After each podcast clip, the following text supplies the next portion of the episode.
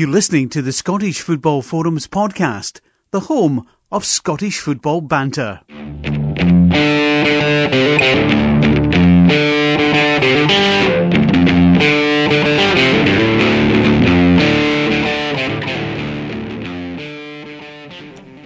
Hello and welcome to the Scottish Football Forums podcast. I'm Chris, I'm the host tonight, and I'm joined tonight by John and Andy. Hey guys. Good evening. Good evening. I think there's somebody at someone's door. I heard that, yeah, I heard a, Bell. I heard a ding just there as well. So uh, that's a good professional start to the podcast. That's my pizza in. Alright, well, there's one main topic for tonight because it's uh, International Week and uh, it's not going to be a happy podcast, I don't think. But uh, so we may as well start off with the, the good news of the weekend, which is it was a, another charity bet win.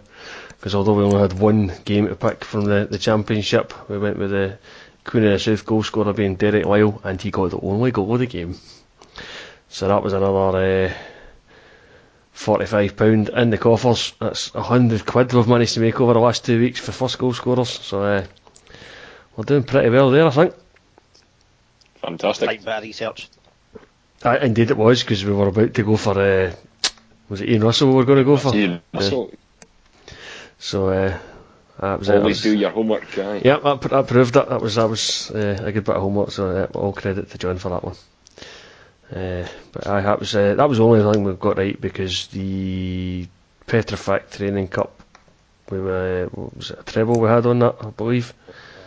Who who said about Dunfermline? I know Dunfermline beating St Mirren. I think had the, made the money for it, but uh, no, St Mirren get through, uh, and they will Quite face. as well, aye. Yeah, uh, they're, they're going to face the winner of Livingston and Rangers. Rangers. in the, the semi final, which means the other draw is Queen's Park and Peterhead. So uh, that's, uh, Great draw for Peterhead. Yeah. that's that's a cracking draw, yeah. That could be they could be in the final. Well, as, as I, I, I tweeted for the, the SFF podcast uh, Twitter account earlier, that's, that's Peterhead going to Hampden to try and make a final in a smaller stadium. That'll be one for the, the Pub quiz. trivia in the future. Aye, pub quiz. Absolutely. That's if they make it, of course, because Queen's Park will uh, they'll have a, a say in it. They'll be hoping that Sem's in the final, not Peterhead. But uh, yeah, that's that's that's, that's pretty much uh, the entire coverage of the, the, the domestic football for the weekend. On one quick snapshot of the, how the charity bet went. Because uh, the main focus this week has, of course, been on uh, Scotland double header against Poland and Gibraltar. And uh, we may as well go back to Thursday night because I'd assume everybody that's listening to this already knows that Scotland are not going to France this uh, next year, this coming summer. It's we're, we're staying at home. We've got the keys to the UK because the rest of them are all going. We're staying in Yeah, and we've looking got after Goal, the baby. it? for a few weeks. Uh, we've got an empty. It's depressing. I mean, I, I mean, Yeah. well, I sh- we should say full credit to Northern Ireland, especially they won their group. Uh, I know, I know Greece was a top seed, but uh, I think Northern Ireland were what, fourth seeds or something in that group, as I think. So uh, it wasn't just Greece who overcame to win that group. So uh, uh, full credit to them for winning. England, I think, are going through a hundred percent record. They were three 0 up against Lithuania the last I saw. So They uh, still are. Yeah. Congratulations to them as well, and of course Wales. They they clinched their place uh, this week as well. I think that was that was almost a formality by the time we got to, to October, but uh, Wales will be there as well. So that's their their first major tournament since 1958. It's Northern Ireland's first major tournament since 1986. So that's uh, And their First first, Euros. European championship. the first ever Euros. Yeah, I think is that, is that the first Euros for both of them then. Yeah. Mm, yes. That must yeah. be because the Euro, sta- uh, the Euro started in 1960, so Wales haven't qualified for anything in the entire history of the, the European qualifiers. So aye. Aye. Right, uh, They're not the only newcomers though, because um, one of the other names is Albania. Albania. Yeah, Albania qualified. They, they, they beat Denmark. surely Iceland, as qualified well, for some. aye. aye. Yeah. So uh, there's a few new names in the in there, but uh, sadly Scotland isn't one of them. And um, well, we'll go back and talk about Poland game because that was probably the exciting part of the the, the, the double header. But either of you there? Who's, who's starting then? I was there, so Yeah. I'm. I'm I was there I was in the well. pub. Yeah. I'll be honest. I went into the game thinking we were going to get, but it was we were going to get um, a bit of a beating, but it was still the start of it was still even worse than I ever thought it was going to be. Because after three minutes, Lewandowski scored, which was good for my anytime goal scorer bit. And I think Laurie also had um, Lewandowski scoring first, so he got better odds than I did. But, um, Harry Profiting from Scotland's goal. misery, it's shocking. yeah, right. I suppose the first time we should say it was, was he offside? Yes. No. I No? don't think so. I think he was offside, but I don't think there's any way the linesman could tell at the speed. Because even I No. thought at the time he was on, and I thought he was he was considerably onside as well. I didn't realise it was as tight as uh, the replay showed it to be. So that's why I'm not that's why I'm not a linesman. There, there's definitely definitely an argument for it, but uh, like you say, I mean, very difficult for the linesman to be able to spot that. Um, such a, a kind of marginal call as well. Um, I, I just don't, I don't think it's you know realistic for us to really expect the, the, the linesman to be able to, to identify that. No. No, I think you're you're you're looking at technology to try and help you out there, and even then, it's it's so tight that it's one of those ones. For for the good of the game, you kind of want the benefit of the, to go to the attacker. For the good of Scotland, Yeah. you want the benefit to go to the defender, obviously, but it wasn't to be. So uh, yeah, I mean, I wasn't, I wasn't up in arms about the decision anyway. You know, certainly didn't have many complaints about that. No, he, like I say, I never. I, well, he looked onside when I was at the game, and even after I seen it on the telly, it was kind of. eh, it was it was so marginal. You're, you can't really dispute it. So you're fair enough. It's, it's, it's Lewandowski. He's, he's scored enough goals. He can probably. Yeah, when that goal went in, though, I mean, I was convinced that it was going to be a, a really difficult night. Yeah, I was uh, exactly the same. took control. Yeah, I mean for Yeah. for the next sort of 25, 30 minutes or so in that in that game, we were we were all over the place. It looked like Poland might score more, and the fact they didn't Mm-hmm. was was maybe what gave us a bit of confidence because the minute Scotland started playing some decent football. Uh, well, let's say decent football. We started attacking a bit more after the sort of half hour mark. It just lifted the atmosphere in the stadium, and suddenly uh, Yeah. Scotland had a bit more belief. And right up to, I mean, right up to the point that we scored, I wasn't entirely sure if we were going to create anything. But the, I remember thinking at the time that James Forrest seemed to have a big exclusion zone round him for the uh, Scotland players not helping him out. But um, I mean, full Aye. credit to him. We picked out Matt Ritchie for just at the, the end of the first half, and what a strike! I know it was it was fantastic. I, my first thought when Ritchie took that one up on was, oh no, not again, because he just missed a couple of other uh, attempts from, from long range. Um, so I was I wasn't exactly hoping for, for the best, but God Almighty, that was a a thunderbolt of a strike. Yeah, fantastic. Uh, He's, he's done it before, before for uh, Bournemouth as well, so it's not as if he's Exactly. it's not unheard of. Uh, He reminded, very much of Kris Commons because Kris Commons has this habit for Celtic of just hitting the ball whenever he gets a chance to shoot, and Commons can have an Yeah. absolute stinker for the entire game, but he might score a cracking goal. And I think Matt Ritchie was exactly the same on Thursday night. I, up until the point that he scored, I thought Ritchie was having a horrendous match. Aye. No, I mean, none of his crosses were finding anybody. Like you say, he had the shot just before it; it was nowhere near. But uh, Yeah, fair, well, that's- that's- if, if you if you if you're going to hit it that well, then you can kind of you can make allowances. Yeah. Well, I, I kind of felt quite that, frustrating, uh, though. Yeah. Sorry. Oh, That's all right. Um, no, I, I, I was kind of feeling throughout the, the, the first half that until that moment, really, um, our attacking sort of unit wasn't clicking at all. Um, obviously, the Poles, anytime they broke forward, were showing a lot more cohesion. Um, they looked sharp and dangerous every time they, they burst into our half. But you know, we, we couldn't click as a unit at all. Um, you know, in trying to to move forward, um, you know, into their territory. Um, Ritchie, I mean, well, that was just a. It was exactly what we needed ahead of the second half. It must have Yeah. changed the complexion of the team talk tenfold. Um, but Even Yeah, in the stands, the, the, if the, the stadium was buzzing for the next sort of five ten minutes into the half into the half time break, aye, just after that goal. time, aye. Yeah, and if, if, if Ritchie is going to make a, a habit of doing that, you know, as he as he appears to be, um, that's that's a good asset to have.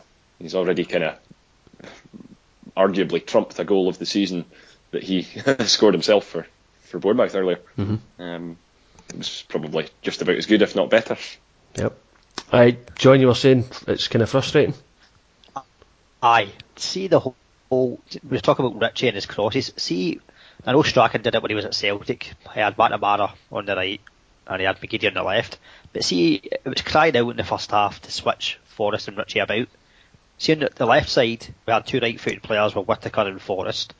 So every time either of them getting the ball, they want to cut back.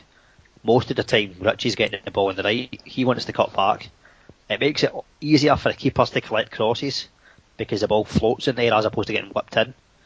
And yet, Strachan never changes it. So I think that's quite frustrating. But I've always, I don't like inverted wingers unless they're two-footed, which neither of them really are.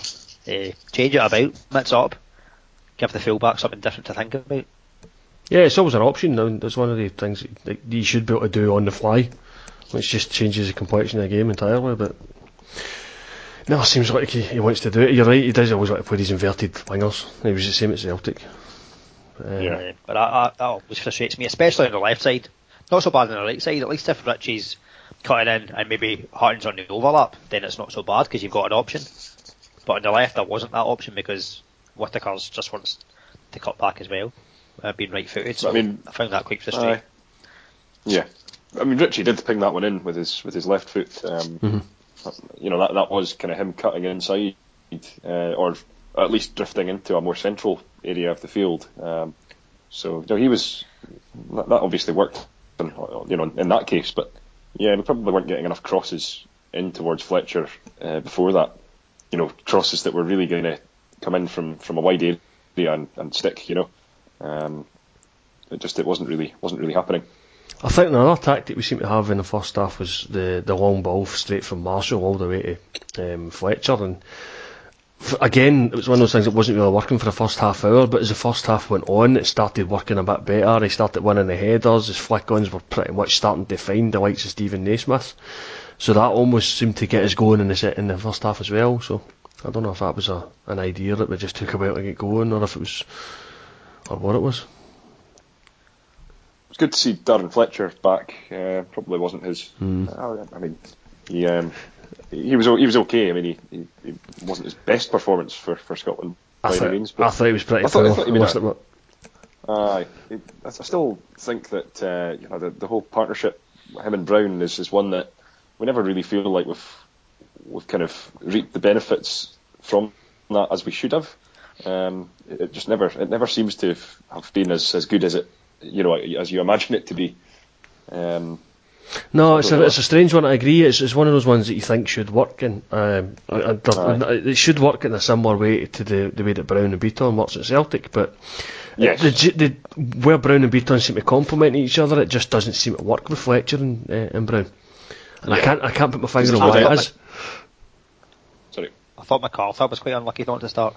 Yeah, I, I thought was. I, I, I, did thought that myself, and, and, and I know he came on uh, eventually, but and going a bit further forward, he was a, he then had to pull out the squad. So uh, it was something to do with I think it's his, his missus was giving birth or something like that. So yeah, I don't know if his mind's been elsewhere, and that's maybe why um, he's been rested and, and we've played Fletcher instead. But I mean, it makes sense yeah. to, to send him home instead of playing him in a Gibraltar game because by the time we got to the Gibraltar game, it was a, a dead rubber, so there was no point risking anything yeah. in that game. But, um, no, absolutely. I, I, was surprised as well because um, Mark McGhee had talked up James McArthur um, without actually being questioned about him. You know, he, he was obviously talking about the, the fact that Scotland were missing a couple of players in that position, Mulgrew being one mm-hmm. um, Morrison being the other.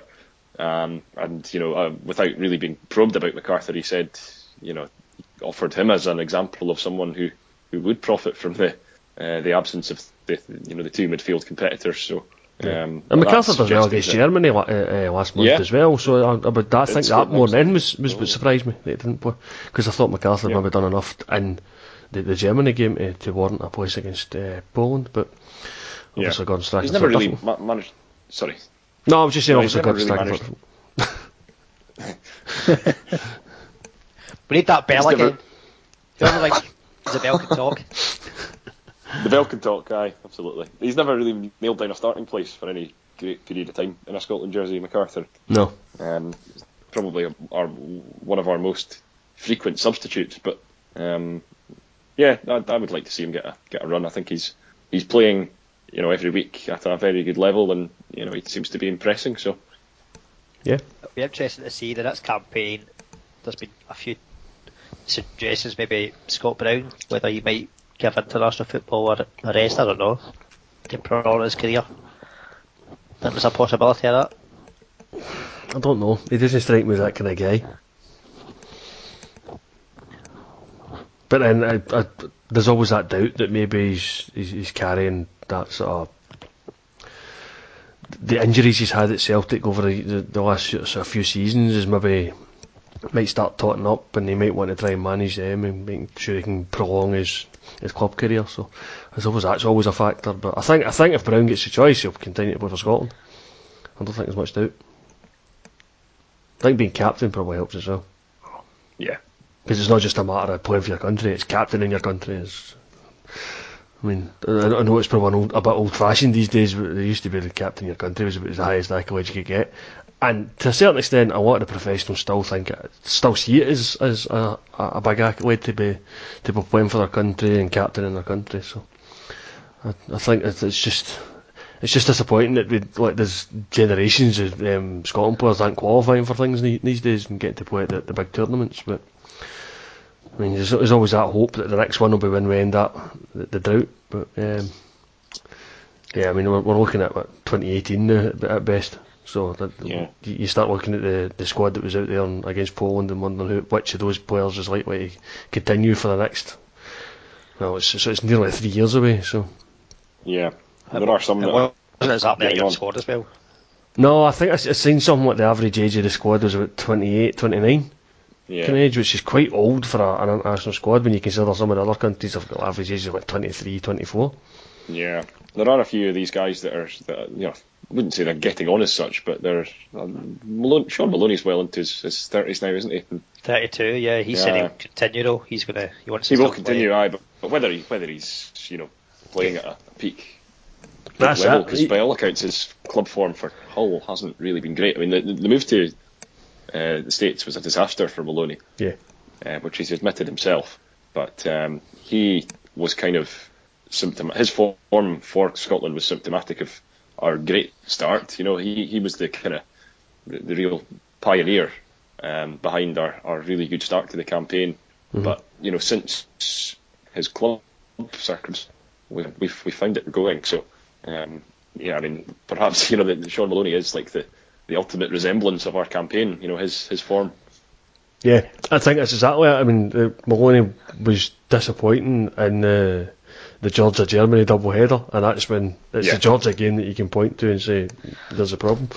But um, yeah. uh, we'll, we'll come back to that when we look at the, the rest of the uh, the, the, the, sort of campaign because um, yeah. go back go back to the, the action on Thursday. We went at a half time, one each, came back out, didn't concede a, an early goal like we did in the first half, and then we took the lead through another fantastic strike from, from uh, Steven Fletcher this time. Um, there, there, was an odd free kick given for absolutely nothing, from what I could see just before it. And if, if you check the Scottish Football Forums forum, somebody put the vine up. I think it might have been Craig actually. Aye, seen that. I wonder what the free kick was given for, and you can't really see anything. So uh, I'm pretty sure it was a free kick to Germany as well. free kick to Germany? That would have been. No, not Germany. Uh, Poland. Aye, a free kick to Poland. I'm pretty sure it was a free yeah, kick to Poland, and then Aye, we, we won the possession back and went out of park. And um, like I say, cracking finish to Fletcher. Oh, it was terrific. Absolutely, I thought we were really onto something when, when he scored that. Um, I just just a very confident attacker. You know, um, I suppose you know given that he, you know, his his record in, in Scotland jersey had been sort of questioned before that. You know, a lot was made of the fact that he came into this double header having scored for Sunderland at the weekend. So uh, perhaps that you know that was that was something that gave him the belief to, to take the shot on like that because he, he just uh, curled it beautifully first time uh, as soon as the you know the, the opportunity to shoot came. So um, no, was really that, that was a, a really really good moment. Um, I really thought we were we were onto something good there. Yeah, I thought I mean full credit to him. I was one of those that was saying I didn't want him playing. I wanted Griffiths in ahead of him, but like I say, it did, did kind of grow into the first half. He took his strike uh, terrifically well. However, there was that chance with a header later on at 2 1 up. Yeah. When he headed it straight at Fabianski. And I, even at the time, I remember thinking, I hope we don't come to regret that. Aye. But um, I'm, I'm, I'm, if I'm going to be giving him some kind of credit for that, I don't think it was the easiest of headers to direct. Yeah. So all he did was direct it towards the goal which unfortunately was happened to be where Fabianski was standing. But um, yeah, it's one of those ones that if it had gone in then 3 1 up, then we should have been able to see it out. But even then, 2 1 up, we're into the, the, the injury time. Uh, we've had four minutes. Was it four minutes we got Eddie done? It would have been three Four minutes minutes for some done. idiot wanted a selfie with Lewandowski. Yeah. And, uh, and and we gave away a stupid free kick, and I was absolutely raging when we gave that free kick away because I could see what was coming, and I think it was about the only time in the game where I could see what was coming. and um, well, yeah, as soon as Fabianski came up for it, you, you realised, aye, they're going to really, uh, you know, push this one forward. And, um, oh, it was, um, I mean, Strachan, one of the first things he kind of reflected on was the, the bad luck element of it. But, I mean, it was fundamentally badly defended. There's no. yeah, yeah, I think I, I, I can understand where the bad luck comes from because the fact that it hit Grant Hanley's hand, which deflected it back towards the goal, if he hadn't touched that, it was going wide. But the flick took it onto Yeah. the post and then obviously it rolled along and they were all crying for handball and then realised they could probably just knock it into net anyway. And unfortunately Lewandowski was still first to react and uh, obviously got the equaliser with the last kick of the ball. It was quite odd that the, both the first half and the second half ended with a goal. Because usually referees like to restart it, but in this case it was, it was both of them were, were finishing off with a goal. Aye, the very last kick. Do, uh, do you, I, I think um, um, one question I've got is: Do you think the atmosphere at Hampden played a part in how Scotland played out those last 15 minutes? Because when news filtered through that Ireland had taken the lead against Germany, the atmosphere died.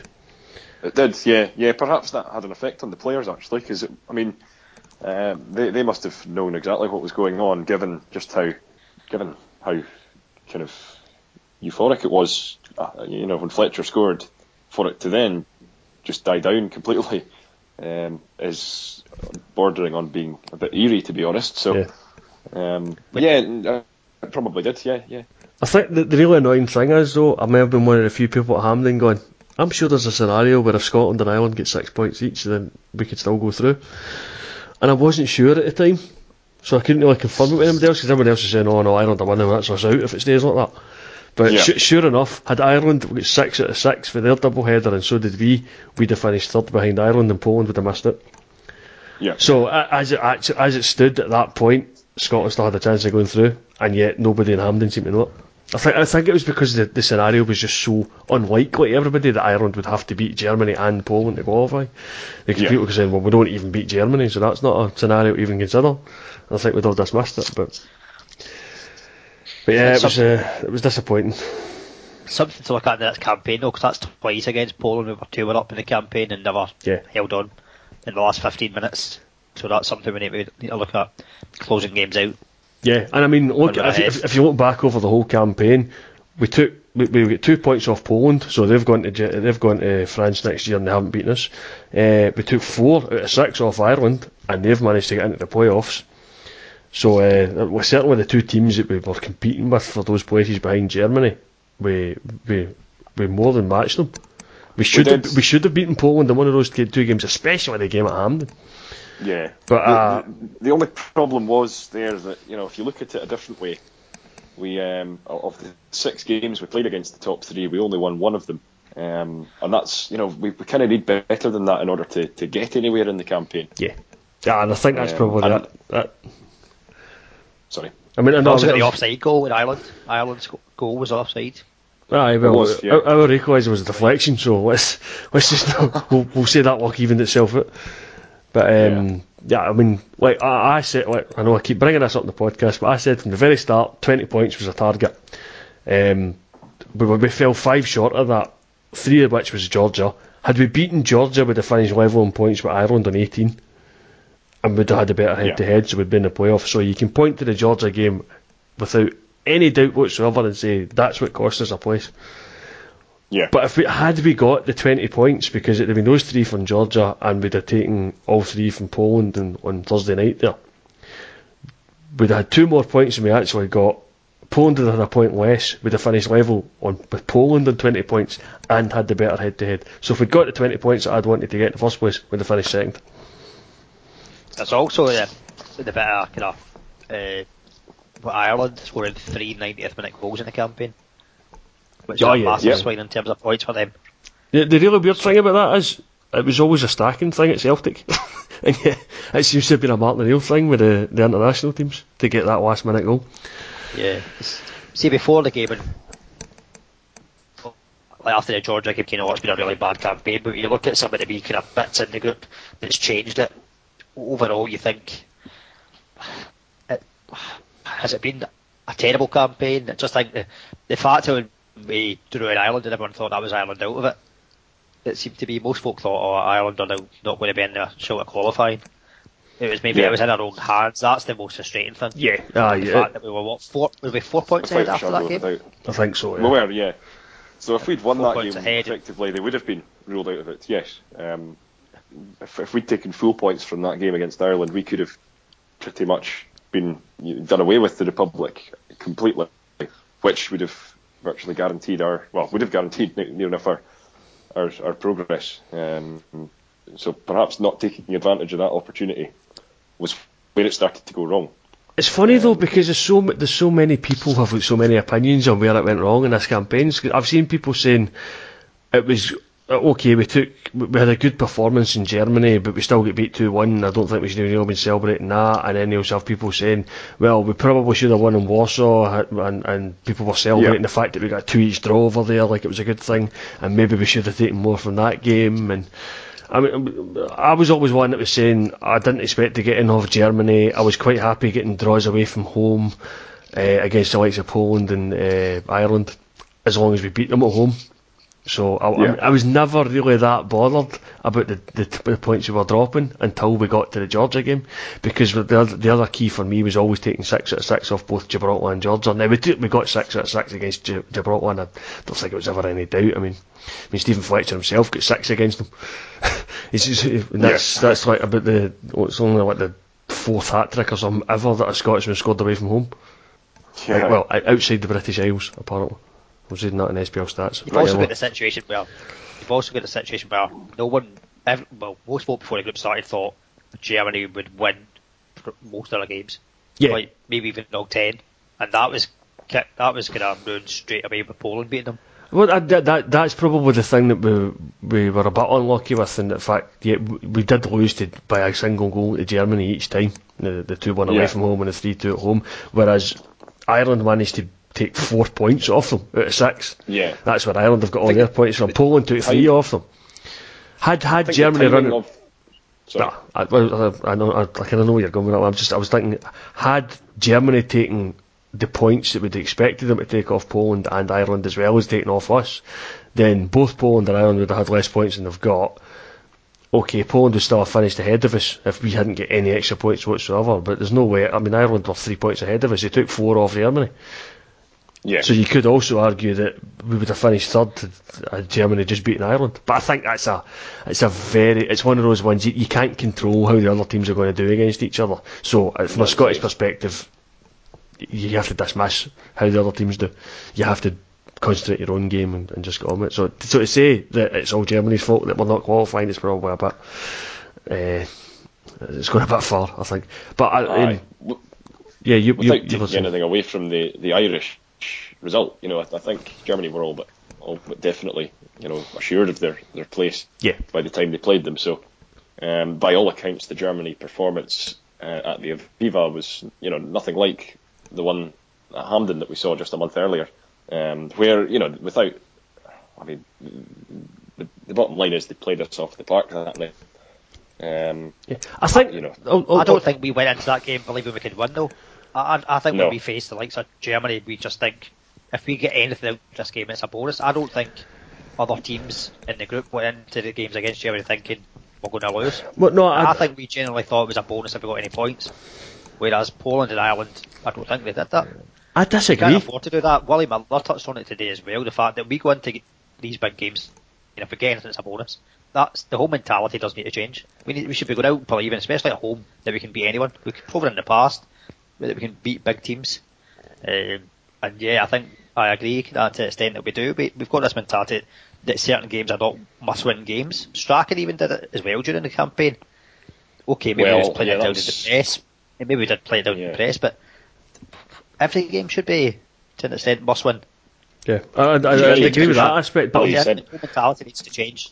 I think going back to what you were saying about the way Poland and Ireland both played against Germany, I don't think they did. I th- the, I think the difference was both. If you watch the way Poland played against uh, Germany in that uh, match right at the start of the campaign where they beat them, Poland were had, were on the back foot for a lot of that game. They, they just defended really solidly, took their chances on the break really well. And, and, beat the Germans, and I think Ireland was pretty much the same thing in the Aviva. Now I agree, I don't think Germany looked anywhere near as good as they did against us uh, at Hampden the previous month.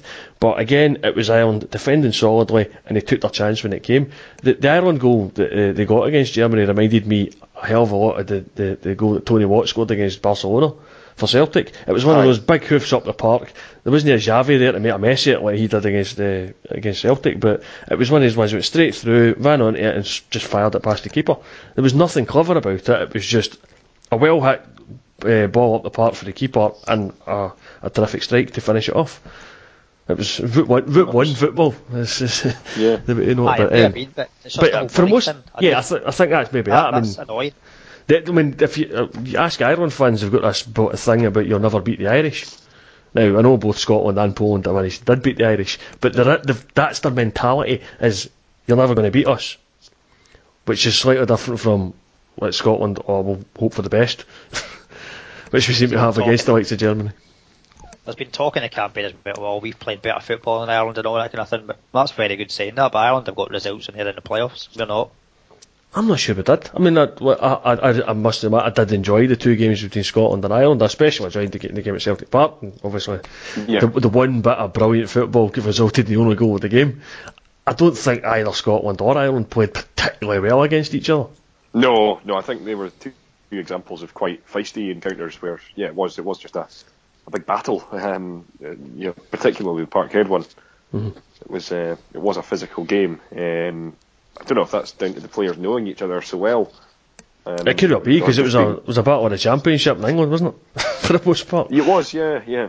Uh, it probably, you know, in, in a way, it's kind of really trying to prove a point, you know, that, that you know we are the better team, um, you know, from uh, well, obviously not Britain, but uh, you know, from the uh, the British Isles, um, you know, we are we are the, the you know the better team.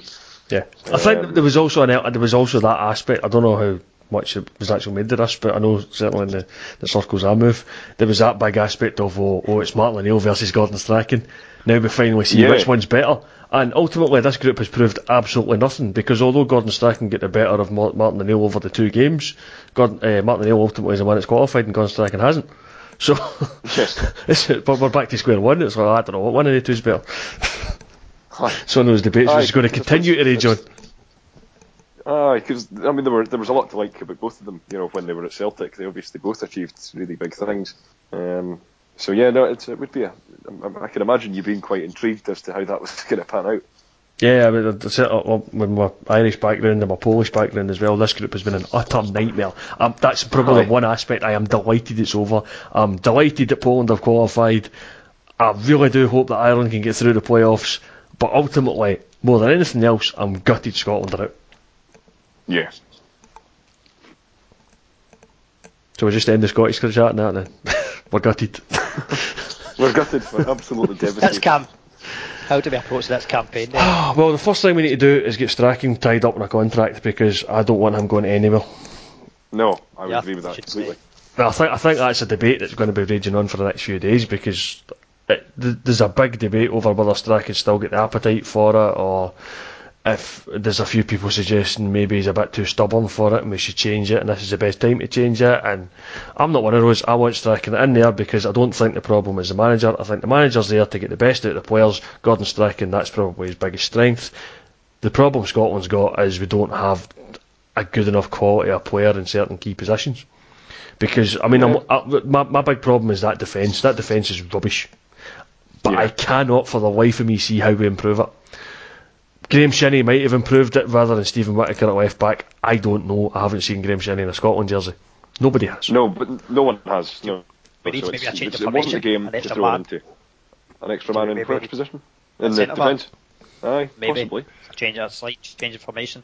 He's like five, Because three, two or something. look- Well, if you look at Andy Robertson, then he's certainly kind of better going forward. Mm. So the possi- either 3-5-2, 3-4-3 type thing. Uh, the problem is on the right. We've who on the right have we got? Hutton. That's not had the best of campaigns. I'm not really a big fan of Whittaker. No. Could Shinnie maybe filling it right, playing it right back? Shinnie can play right back, yeah, yeah. But that comes back to that comes back to your position. inverted. Aye, that, that comes back to your comment about inverted wide players. um, Aye, true. See, it's, it's a difficult one. Though, It's I just mean? in terms of lack of options at right Yeah, back. Or exactly. Like, And- who, is, who else is there? Patter, Paterson maybe at Hearts, but is he capable of I like stepping up, him. you think? Yeah, well, I mean, there's obviously no harm in getting him. He, he- he's been involved in uh, one of the squads last year. I think he came in. Was it maybe the Ireland game? He came in as a, a late replacement. game, it's good. Yeah, I think it was, I think it was the Ireland home game. Um, and yeah, and that obviously would have given him a, a feel for the, the, the environment. But uh, I, I, really like Paterson. I think he, you know, I- I think he would be capable of, of making the position his own uh, in years to come. Um, I certainly think we need someone to at least give Hutton some sort of competition Yeah. because he seems to have had that position, you know, for quite some time now, without, you know, m- maybe feeling challenged. Uh, even when he wasn't playing for Aston Villa, he seemed to have a, a, a very well successful international career in the sense that he was playing every game. He was probably the only international regular, but club kind of cast off um, that, that we had, and yeah, it's probably not what what you know something that you hear a lot of international managers say is you know they want the team to be made up of players that are all in really, really good form for their clubs, and for a long time that wasn't the case with Hutton. He is now playing more regularly for Villa, but um, the, you know he has been at fault quite crucially at a couple of uh, points throughout the campaign. The Poland away game strikes me as one where, where Hutton had a an absolute stinker. Yeah. So um, yeah, I would I would like to see some competition in that particular position. Would Anya Um, even be an option right back? He's been playing fullback for Watford, I think, but is that not left back as opposed Yeah, to but right he is right. He is right footed, isn't he? Aye, Anya. I suppose so. Yeah. Um, oh, but I, I, I'd prefer Right. players to be playing in their best position. You know, Yeah, definitely. not really a great fan, particularly in international football, of uh, you know, you know putting players. If if we could find a a good centre back, then we'd probably put Russell Martin back out to right back because after all, that's that's where he plays for Norwich, isn't it? See, I thought Martin played centre back now for Norwich. I know he used to play Maybe- right okay, back for them. no. I think he now plays centre back for them. Okay, he certainly used to play right back for Norwich Yeah. because that's where he started out for us, really as well. So, um, but I mean, in terms of the, the quality of the, the squad, our, our our team is playing, you know, their club football on the whole at a, a higher level than most players in that Northern Ireland squad. The same goes for Wales, with the exception of Bale and Ramsey. Um, how come they've managed to, to kind of foster this great team spirit that you know we've we've not managed to qualify? Um, these nations have. What, Wales have what, got what are they doing that we aren't? certainly. Yeah, I think I think Wales in Wales's case certainly they have a couple of decent, like, really decent players. I mean, you're looking at Bale, who plays Yeah. at Real Madrid. We don't have anybody even close to that kind of thing. Um, Northern but I Ireland's a mean, better comparison. yeah, Northern Ireland's a far better comparison because what, what I mean, even what I seen in the highlights last night uh, uh, in their game against Finland, it was Niall McGinn was setting up goals again. Yeah, Uh, you've got the likes of Josh Magennis scoring goals as well, so it's, it's not as if that's they're not exactly unknown to us. These are guys that play in the, the, the SPFL, which Yeah. is, is probably more to be said for some of the, the Scotland players because I don't really watch the Championship. No, no, absolutely, and perhaps that even that comes back to you know one sort of um, criticism that's often directed at Strachan is his his lack of trust or belief in, in the, the standard of the the Premiership and you know the, the Scottish Premiership, um, of which is kind of shown in the lack of players that are given their chance, um, you know that play domestically. Um, you know, perhaps Northern Ireland's success with a lot of players from uh, the SPFL shows that yeah, they are capable of playing at uh, international level. Yeah, that and the fact that Greece.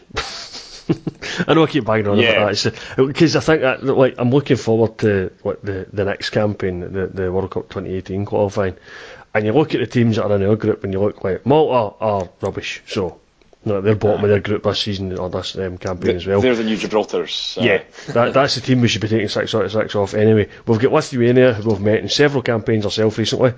Uh, we didn't this time, they were in England's group where they finished fourth.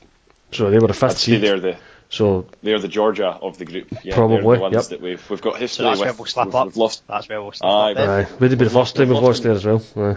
Lost in Kaunas a few years ago, yeah. We've so, got um, yeah, there, there is history there. Yeah, we've, we've got Slovenia who are third and in the the, the, the playoffs along with say, the likes of Ireland, so they've obviously done slightly better in their group than we have.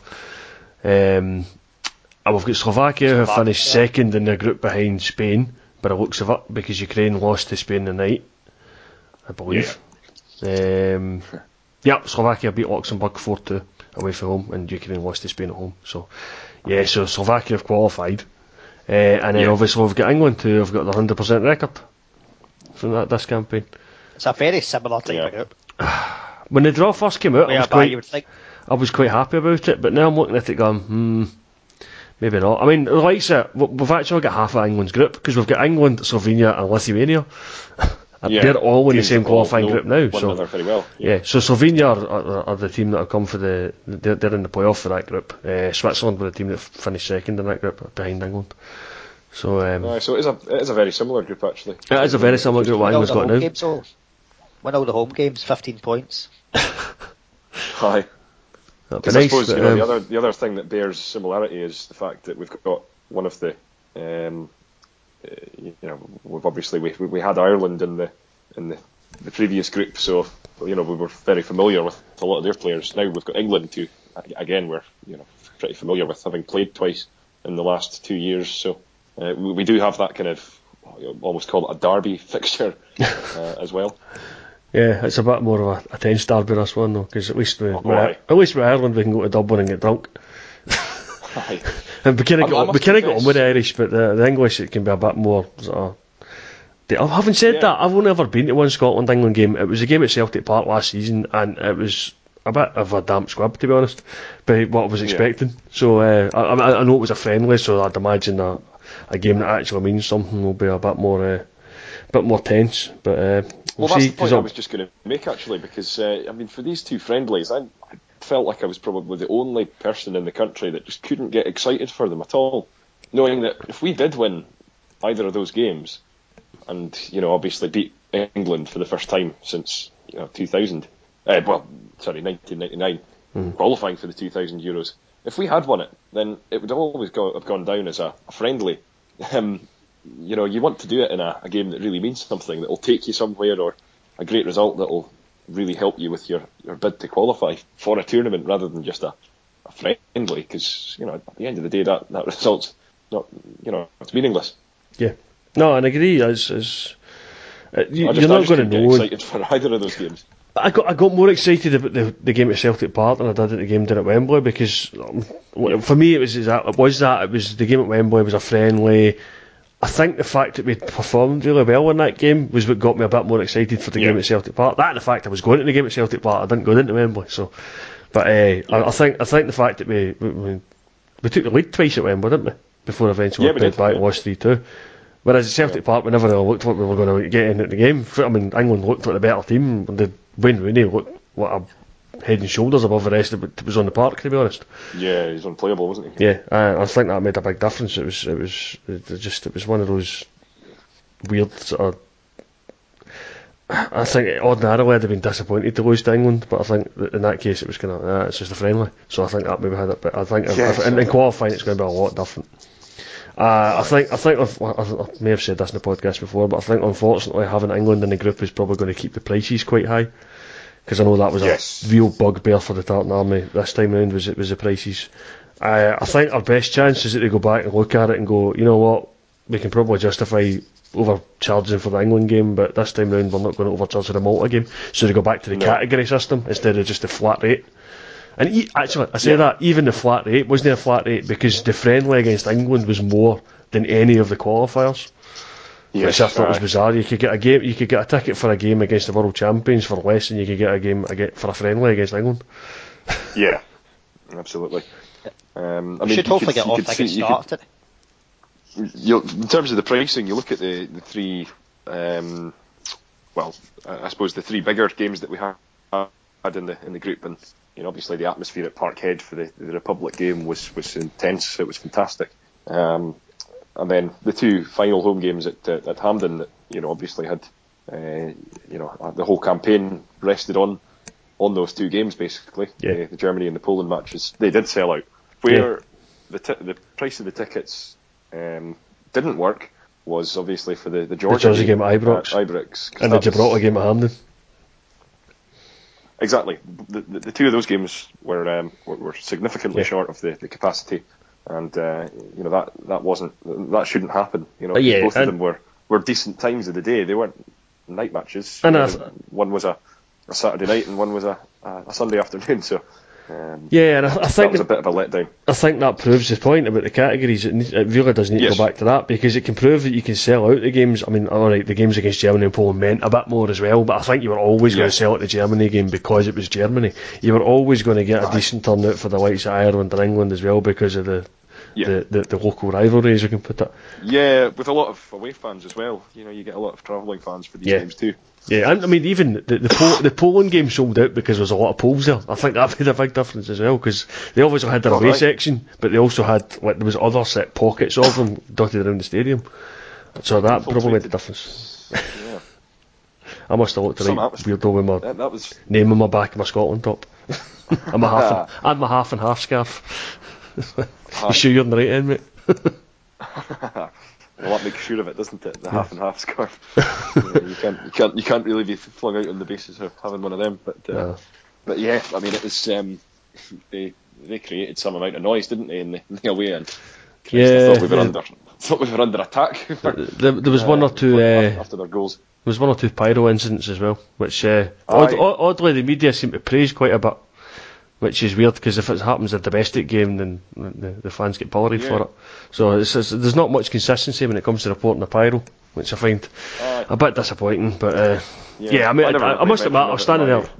It looked impressive. I know there's dangers with pyro and stuff like that, but from my perspective, sitting the other side of the, the, the stadium from them, it looked pretty impressive. So It Yeah. did look impressive, yeah. It was mainly the firecrackers that were making such a loud noise that, Yeah. uh, that I found to be a bit, well, kind of off-putting when I was trying to try to file a report, which was uh, which, which which changed changed the tune of uh, well the, the tune of which changed you know very dramatically at the very end when the deadline was, was looming. So that's the um, point. Uh, Did you just put delete and start again? Uh, I, I couldn't really do that, but um, yeah, it, uh, it's one of these where you, you kind of wish you had a little bit more time to, to look over the entire thing because uh, I mean, I suppose the thing was the the end result was inconsequential given the Republic's victory. Well, no, it wasn't. did mention the, the, the, you did mention there was a, a chance, but it was a slim chance. Yeah, we need we, we, need, we needed Ireland to then go and beat Poland in Poland as well, which That's was right, always going to be a difficult ask. So, so yeah, it was it was it was always a slim chance even if we had beaten Poland, and ultimately Yeah. Ireland didn't win in Poland, so uh, we would have been out anyway. No. But but uh, it would have been nice to take it's it to the last game. to the feeling after the Italy game a few years ago, because I remember when it was still one-one, we could still have qualified if um, if the Faroe Islands had taken care of Italy in their final game. Aye, aye, it was. A, Yeah, I think it was even even more unlikely. But I mean, I think the thing that annoyed me about that game in Italy was the fact that the, the the free kick that they pretty much scored their winning goal from was a free kick to us, not them. Up by by a mile, yeah. Yeah, it which- was, it was glaring. Yeah, I was raging that night. Couldn't believe Oh, it, the referee. Uh, yeah, I mean, ju- just just to finish up on this because um, John, you were saying about you, we hopefully got off to a good start. Yeah, Aye, we've got Malta and Lithuania to start the campaign, so Yeah, hopefully that, that should be six points in the bag. But then Yeah, I mean, that's a tricky yeah. away tie in Slovakia. yeah. I followed by a, a tricky away tie at England, which is uh, so yeah. We, we kind of want to get those six in the bag straight away, don't we? yeah. That was the key to that really good Euro 2008 campaign. We we started the the campaign with, with games against the Faroe Islands and Lithuania, um, home and away, and then um, uh, won, won won them both. You know, so that just meant, you know, what on paper looked to be a pretty straightforward start. We took full advantage of that. Yeah, Now, where we didn't take full advantage of what looked to be a good start was under Craig Levein, um, qualifying for the World Cup in 2014. because um, we, we started off with games at home against Serbia and Macedonia and took two points from six. Yeah. After uh, you are always chasing it after that. Time when, yeah, chasing it after that completely. At a time when, um, you know, that that was when the, the fixtures were still being negotiated, as opposed to the computer system, which now, um, you know, produces the, the fixtures. And Craig Levein drove a hard bargain to make sure we got those those two games mm-hmm. at home to start off with, and uh, ultimately the fact he didn't take advantage of that opportunity was huge. Reason why he didn't last very much longer after that. Yeah, I mean, and that's that's it exactly. But I mean, everything's been set. Uh, you're looking at like Malta, Scotland is the fourth September 2016 at 8:45, which I yeah. think's maybe local time. I'm not sure. Uh, will be, yeah. Yeah, but I mean, everything's set like that. I mean, I think most of our kickoffs are kind of late kickoffs, by the looks of it. Um, there's a six o'clock kickoff on the 10th of June against England at Hampden. So that'll be that'll be entertaining. I, th- I, th- I, think yeah. these are all Central European times. Actually, I just think the way, the way the it's worked this time around because that's like five o'clock seven forty-five we've had kickoffs, and that's six o'clock and eight forty-five according to Wikipedia. So, so I think that probably is the Central. So five o'clock kickoff against England in June. Right. Ouch. but I, I mean, I think the the tricky bit for us really is our last two games er are at home to Slovakia and away to Slovenia.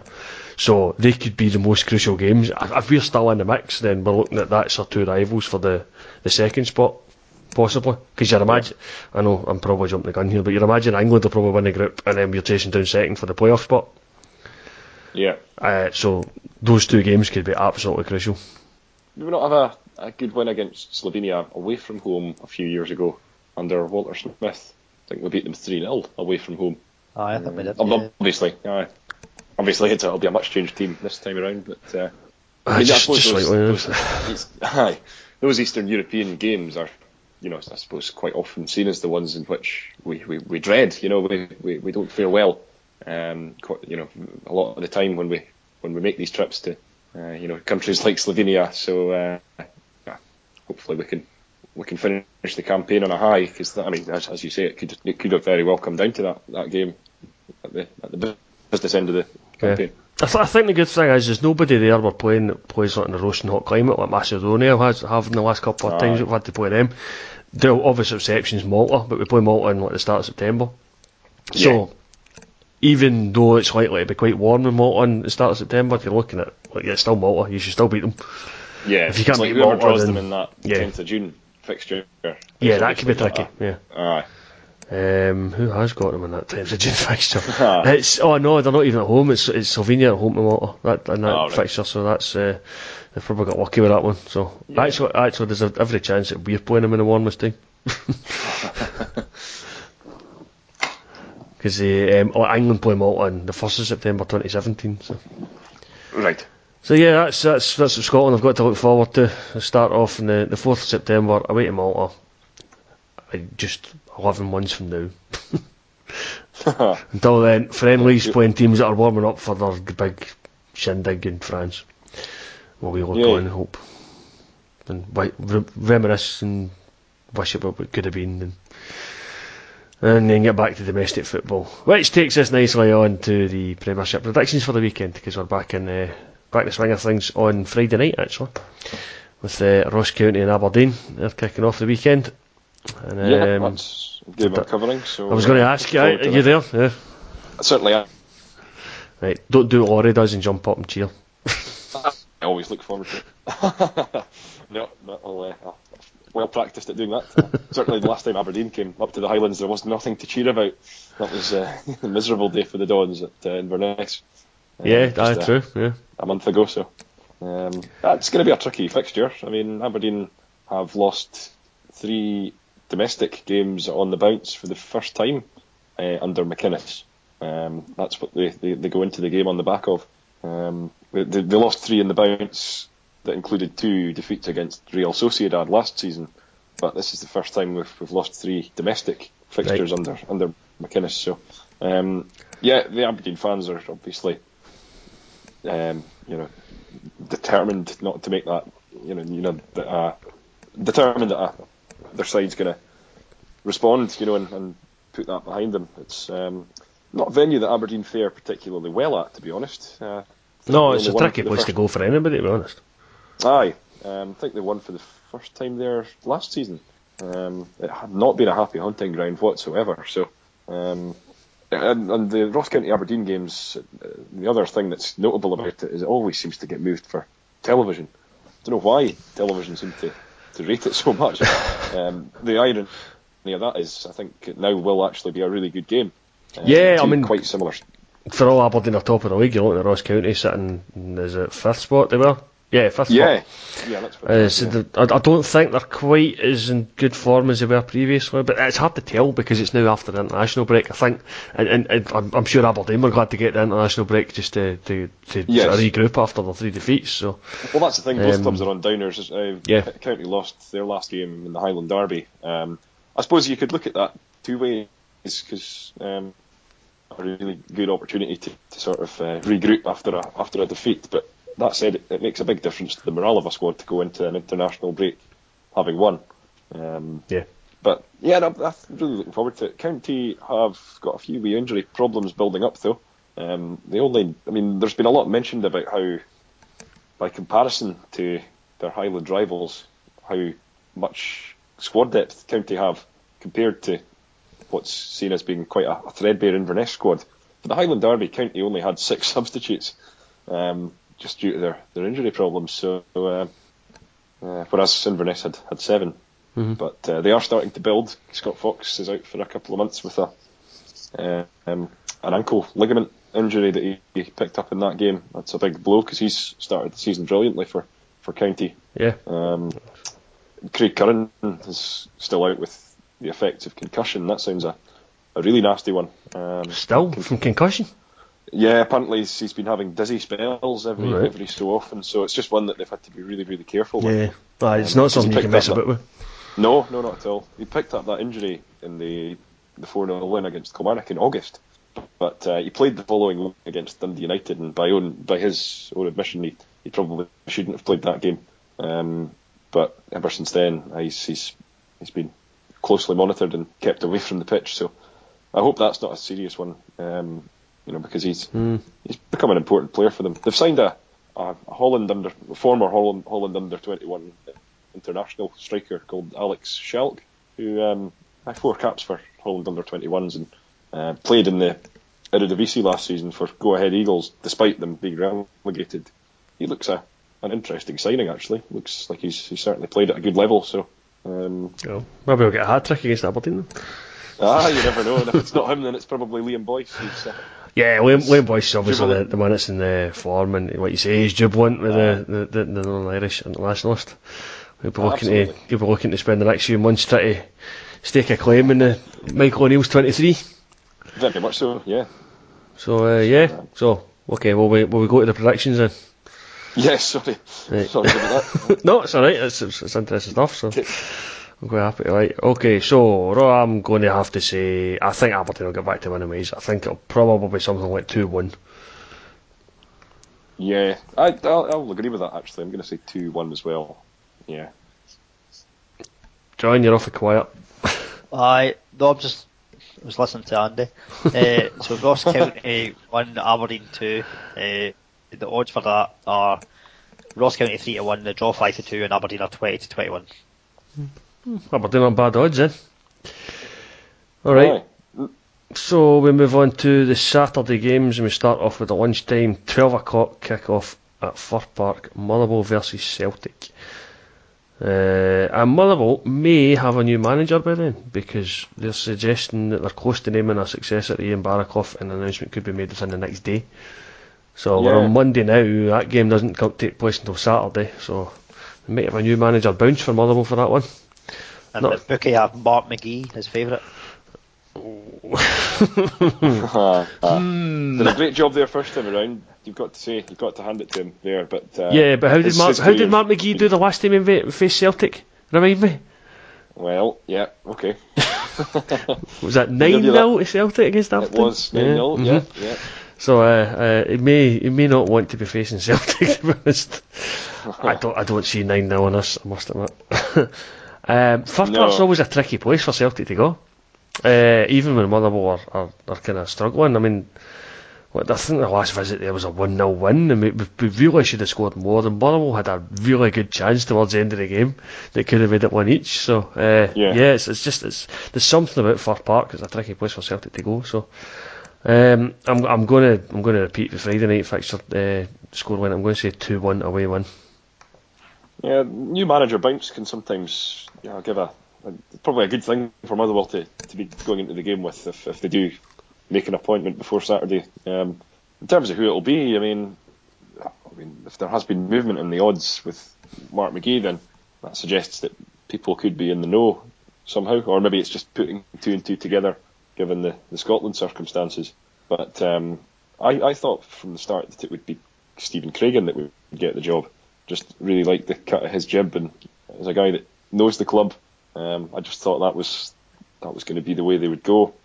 But there's the, the former players at Balakari that that's been linked to Yeah. it as well. Mm-hmm. Their Uh, season I- I doesn't don't finish till the 25th of October though. He's Yeah. managing in Finland just now and their team is going for the title. Yeah.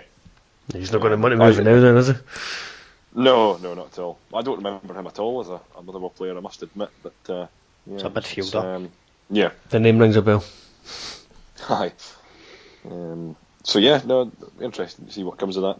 But uh, I think Celtic will probably have, have too much for them. Um, let's remember it's a Motherwell side that, um, okay, although they won their first game under Craigan, um, uh, you know, as a whole, their their season hasn't hasn't gone well at all, which is why their their position is vacant. So um, I think it'll be a, a 2 0 win for, for Celtic. I'll go for Motherwell 1, Celtic 3. Motherwell are 19 to 2, the draw's 19 to 4, and the draw is 2 to 7. This one will be the Celtic one's 2 to 7. So, not worth betting on then. Alright, 3 o'clock kickoffs. We'll start off with Hamilton against Dundee. That's an interesting one. Because um, Certainly is. Ham- Hamilton, Hamilton gave Celtic a, a decent game uh, just before the break there. Took the lead against us, sitting fourth, a point ahead of Dundee in sixth. So it's uh, a point, also a point behind Hearts in third. So it's, a, it's it, could be a tasty one. I, I'm going to I'm going to go for a home win. I think with this one though. Uh, I think Hamilton maybe just a wee bit too much for Dundee. Dundee have, have kind of flattered to deceive at times. There seems to be potential for Dundee to do well, but they, they don't quite seem to be matching it. Yeah. So I'm I'm going to go for my third two one, but this time it's a two one home one. Yeah, I, I'm going to go for Hamilton as well. I, I really like watching Hamilton. Um, they're a team that I've, I've seen a lot of in recent seasons. For some reason, I, I always tend to see a lot of Hamilton, be it reporting on uh, you know games down at New Douglas Park or seeing them, um, you know, weekends when I'm back in Aberdeen, not working. Um, they're just a, a team that I seem to have managed to catch a, a lot of over the last two seasons, but. Um, I've always really enjoyed the, the way they play, um, and I think their their form this season's been excellent, and it's kind of put to bed all the, sort of doubts that there were about Martin Canning's credentials that people had toward the end of last season. Um, he's he's really kind of got got back on the got that team back, you know, in the in the sort of groove that they were in last season. So at the start of last season, I, I mean, so um, I'll say a two 0 win for them on on Saturday. I'm going to go for a Desmond, uh, 2 all. So Very good. Hamilton. You can't say a Desmond and then say two all. You need to say two two Ah. and explain it. Aye. So Hamilton are 13 to 10, the draw's 5 to 2, and Dundee are 2 to 1. Decent odds in there somewhat, if you fancy it. Alright, second three Right. o'clock game is Kilmarnock versus Inverness. Now, the question here is who's going to be Inverness manager because uh, earlier today, Dundee United's approach for John Hughes was rejected by Inverness. Ah, well, uh, that was earlier in the weekend. They, they rejected an approach on Friday, but um, Oh, yes, it was the- reading the rings thing. Right. after the initial after the initial rejection. Um, you know, I suppose quite a lot of people might have thought, "Aye, that's that that's that," but uh, United have well, United are still in for him. Um, they- they're still keen. They're prepared to pay the compensation, um, and they they want to, to talk to, to Hughes. Just to get the composition right then. Yeah, it's my belief that Hughes wants to speak to United as well, so Alright. that could be that could be interesting. Um, Podcast exclusive. Aye. Um, well, I think I think a couple of papers did have it today as well, but uh, Ah, but yeah, it's um, that yeah, it'll be very interesting to see what happens there. Uh, there's a, a, feeling that he's perhaps done done all he can at Inverness in, in, in a very short space of time as well. Kind of quite easy to forget that last season, as much success as they did achieve, it was his first full season in charge. So yeah, true. Um, he's, he's kind of he's, he's, he's probably peaked with Inverness far too quickly. Um, quite often, you know, it's a job like that would be a long term kind of progress, but uh, there's there's no way that you can, um, you know, take Inverness to the heights, uh, you know, of last season and not attract some attention from elsewhere. And uh, obviously, Stephen Thompson's been very impressed with them. So, um, yeah, I think to be honest, I can see that one going through. Um, I think from United's point of view, it's already common knowledge that they went for Tommy Wright, and that's not happening because he's signed a new deal with St Johnstone. So yeah, yeah, that's you know, that's great news for St Johnstone. I think that's that's interesting because it's, it's kind of different between the two. I mean, what you're saying, uh, they might have peaked with uh, Inverness, you know, in the stake of uh, John Hughes, but you could say you could mm-hmm. almost say the same about Tommy Wright. But Tommy Wright seems quite determined to stay at St Johnstone, so so maybe yeah. he maybe he feels he can. There's more he can do at St Johnstone, which is, is interesting. So may, I mean, it's possible that John Hughes might feel the same about Inverness, but but from what you're saying, yeah. maybe not. well, I I was thinking just more in terms of United kind of forcing the issue. His contract is up at the end of the season. Yeah. Um, and it would it would take a, a compensation payment of two hundred thousand, regardless of that though, to to get him. That's a clause that's in his contract. So, um, but United, I believe, would be prepared to pay that. Um, it really just comes down to Inverness kind of, or well, it comes down to what, what Hughes wants to do because um, you know if he if he doesn't want to be at Inverness any longer, then, then there's no point in Inverness keeping a hold of a, uh, you know an, yeah. a manager that wants to, to be elsewhere. Um, from United's point of view, because of the fact that you know the, Tommy Wright was their their first choice, you know they've obviously it's out there that they've made an approach for Hughes. Um, I think I, I believe Stuart McCall's the third choice, but I mean, where would that leave him if if they were to turn to him now, having you know, obviously, uh, yeah, having very vocally had two others, yeah, yeah, kind of, it sends out the wrong message to an incoming manager that he's the, sort of the plan C. Um, you know, so um, I, I think I can see the Hughes one being being tied up. Um, mm. You never know, possibly by the by the weekend, but. Um, I mean, it's a position that Inverness are familiar with. Um, they've, uh, you know, obviously they've, they've lost a whole rake of managers over the years to, to bigger clubs. The, the first one was Steve Paterson, who went to, to Aberdeen. Yeah. Um, John yeah, Robertson I mean, went to Hearts. Yeah, the latest was went to, uh, Terry Butcher, obviously, and Terry Butcher's probably Yeah. the word of warning for the likes of John Hughes because what will happen to to be Terry Butcher next? yeah, to be honest, uh, they're all a word of warning. Uh, it didn't work for any of them. Craig Brewster to Dundee United was was a disaster Very as well. yeah. Um, Paterson at Aberdeen and Robertson at Hearts weren't weren't successful either. So, um, yeah, no, it's probably a, a, a poisoned chalice if you if you like. Uh, don't leave Inverness easily. um, All right, it makes it very difficult to decide what's going to happen between Kilmarnock and Inverness, then, doesn't it? Because maybe the or Inverness by the end of the, Aye. the time the game comes round. But um, Killie have improved in recent weeks, haven't yeah, they? certainly, certainly, certainly, Killie don't look anywhere near as bad as he did at the start of the season because he looked like relegation certs the, Yeah. the, the, after the first few games. But they seem to have rallied a bit. They're, they're picking up the points. The obviously got Josh Magennis coming back from uh, Northern Ireland, probably still celebrating. Um, Yes. uh, but again, he'll be a man on a high, on form. I, I, I can probably see Kilmarnock getting something out of this game, like with it being at Yeah. home, and obviously the artificial pitch might uh, affect Inverness as well. So, I am going to say, I'm going to say one each. I was going to say the exact same. a one one one draw. Yeah. Um, I I can't call it at all. I'm going for another Desmond, 2 all, 2 2. I did consider too. Aye. And I can't believe you did it again. That's- there. Two all again. Kilmarnock are consider- 29 to 10, the draw's 13 to 5, and Inverness are 19 to 20. Right. So the final game uh, of Saturday is St Johnstone Partick Thistle. Um, and we already talked about Tommy Wright signing his new contract, so we can probably just jump straight into this one. And I am going to say, although Partick Thistle have remembered to score, St Johnstone are probably the better team. I'm going 2 0 St Johnstone. Yeah, I'll say 3 1 St Johnstone. Um, it's just been a miserable start to the season for, for Partick, although they are coming off a, a win in their last game. Um, you know, they, they, they did beat Dundee United, um, but I suppose that's comprehensively that's as well. most teams are doing just Yeah. now. Uh, I'm going to go 2 0. And St John's have 21 to 20, which looks like good value. The Jaws 5 to 2, and Partick this one 13 to 5. Uh, okay, so the final game of the weekend is Sunday 12.15 kickoff, which rather implies there's three games on the telly this week, but I can never remember which is on which channel. But it's at Tannadice, it's Dundee United versus Hearts. Uh, obviously Dundee United are the, the team we just mentioned, whether they'll have a manager for this game, who knows. It could be uh, Big Dave Bowman in charge still. aye. Um, I've got to fancy Hearts to get back into winning ways here. Dundee United were on utter shambles against Thistle.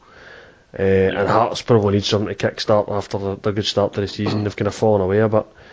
Um, so I will go for. I'm going 3 1 Hearts.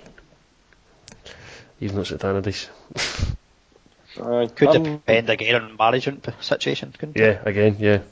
Very hard to Yeah, predict. could, yeah. these- all, all these manager movements. Making things my difficult. here. prediction is my prediction is that John Hughes will be in place by the weekend, and the the, the new manager bounce that we spoke of earlier will uh, will, will work its way into United's favour, and uh, they will secure a one-one draw in that game. Yeah, I'm thinking a 1 0 draw as well, actually. The odds in this game Dundee United are 15 to 8, the Jaws 5 to 2, and Hearts are 7 to 5. Alright, so that's the predictions done. So we've got charity bet to pick, and the only thing we agreed on there really was Aberdeen winning. And we agreed on Celtic winning as well, but the odds are rubbish. But we all agreed in St Johnstone winning. Uh, oh yeah, so we did. Uh, what was St Johnson's odds then? 21 to 20. That's not bad. So what's the Aberdeen St Johnson double? Aberdeen's Friday. I know, that's the one problem with it. We don't so really can't, touch them. can't do that. Hmm. Alright, what we got in the lower leagues then? Dunfermline away to Stranraer 4 to 6. Ah, this couple did a bit last week.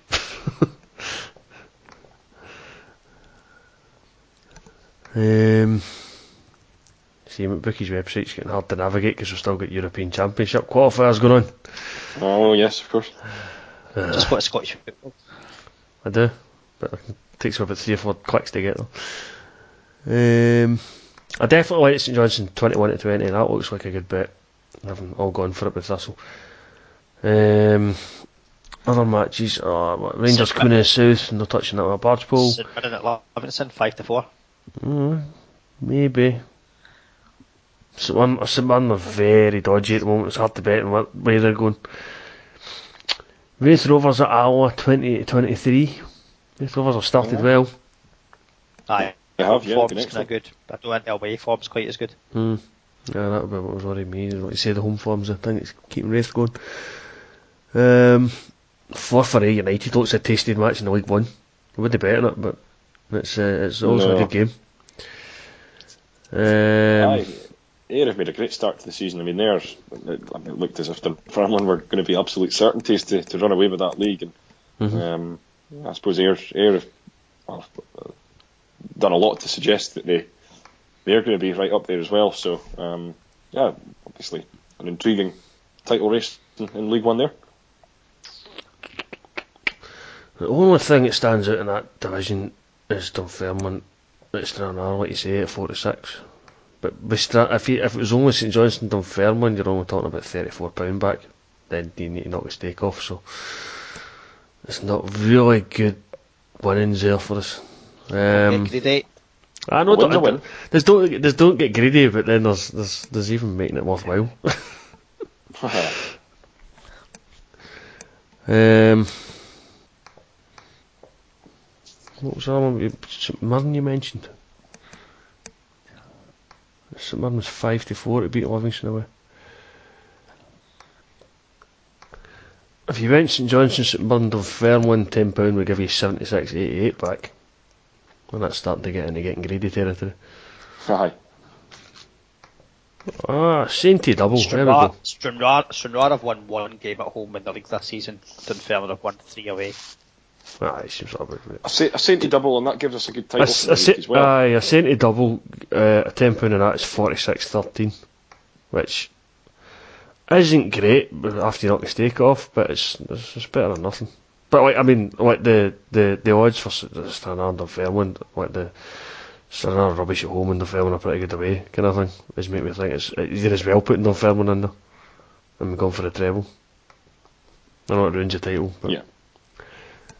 So St Johnson, St Mirren, and Fairmont. Yeah, Alright. Alright. Ten pound of that, seventy six eighty eight return, so that's uh, that seems pretty reasonable. Right, first goal scorer, who are we going for? I'm tempted to say Waghorn or Rangers again. Ah, Because uh, I, I don't fancy Derek Lyle to do a, an- another What one. Because he's at What Ibrox this Cummings week. at Hibs? At home to Dumbarton. Yeah.